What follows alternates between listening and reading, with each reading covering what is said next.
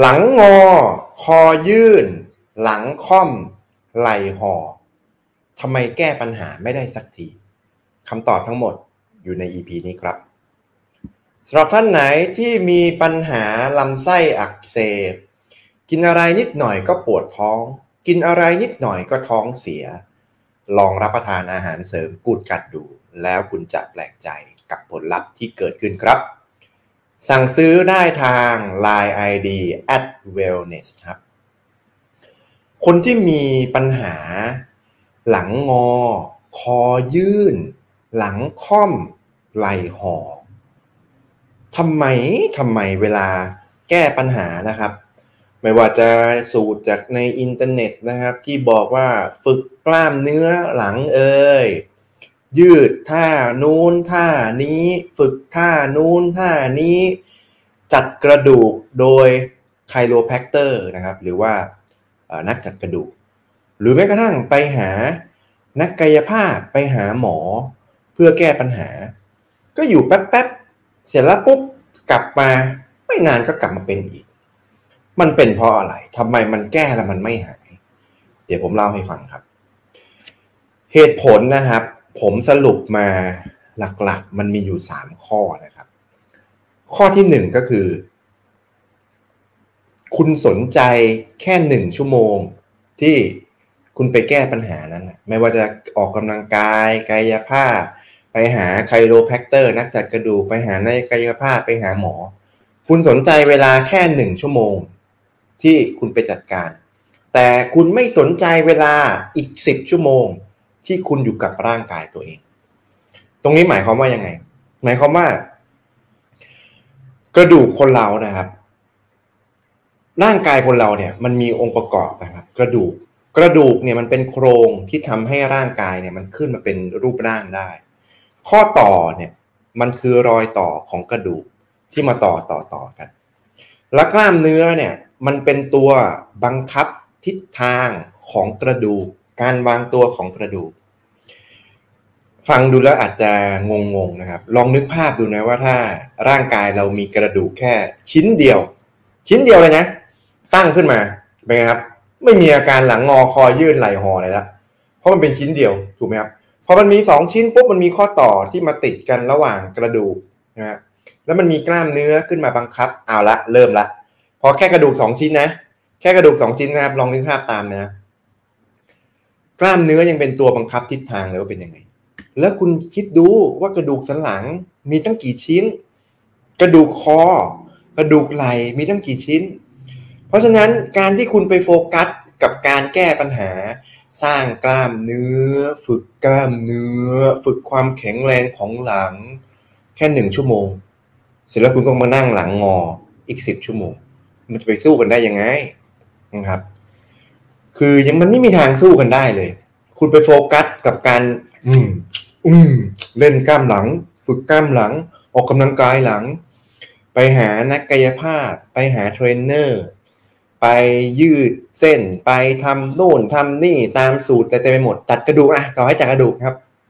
หนึ่งชั่วโมง แล้วเสร็จแล้วคุณก็กลับมานั่งทำงานนั่งหน้าคอมอย่างเงี้ยมันไม่มีทางสู้กันได้อยู่แล้วครับหนึ่งชั่วโมงกับสิบชั่วโมง ต่อให้คุณนะ ไปหาผู้เชี่ยวชาญทุกวันเลย คุณเสียเวลาหนึ่งชั่วโมงกับสิบชั่วโมงที่คุณอยู่ มันเป็นไปไม่ได้ มันสู้ไม่ได้อยู่แล้วถูกไหมครับ หลังจากที่คุณตื่นมาคุณทำอะไร คุณนั่ง คุณนั่งถูกไหมครับ ไม่นั่งก็เดิน ไม่เดินก็ยืน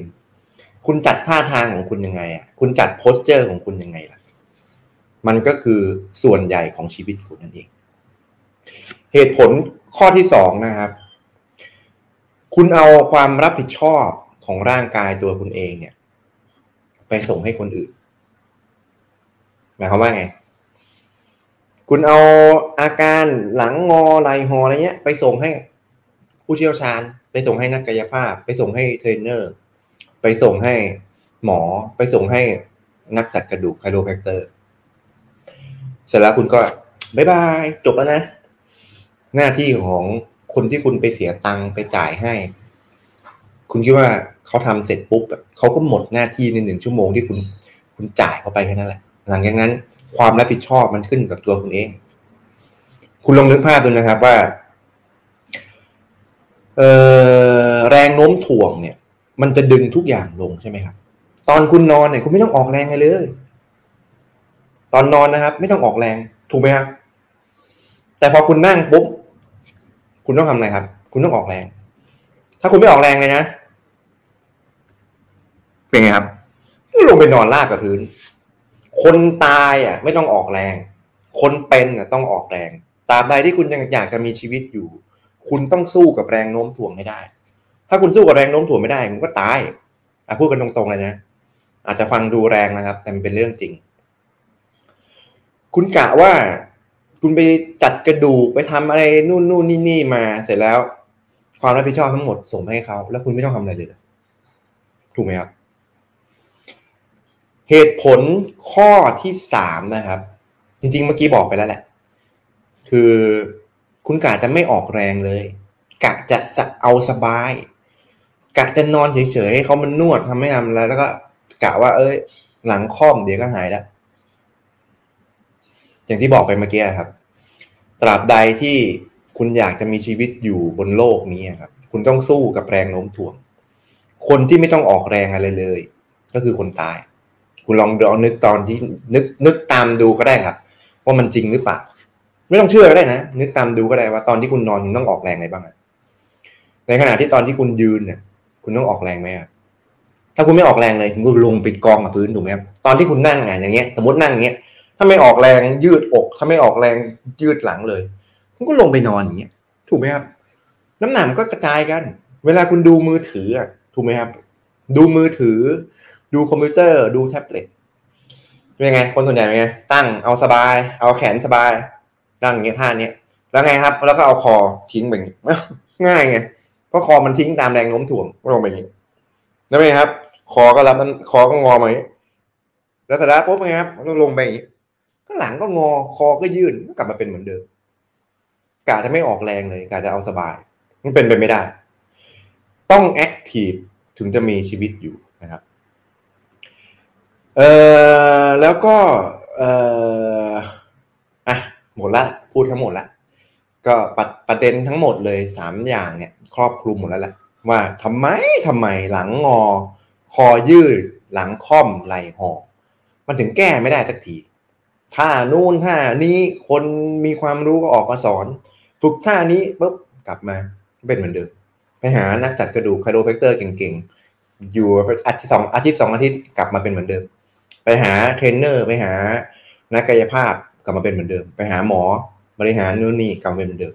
ก็เพราะอย่างนี้ สรุปนะครับ กล้ามเนื้อเนี่ย เป็นตัวบังคับทิศทางถูกไหมฮะ บังคับบังคับทิศทาง เป็นคนเป็นตัวบังบังบังคับว่าท่าทางของกระดูกท่าทางของหลังท่าทางของแขนท่าทางของนิ้วท่าทางของอะไรเนี่ย มันจะไปทิศทางไหน คุณต้องสร้างความแข็งแรง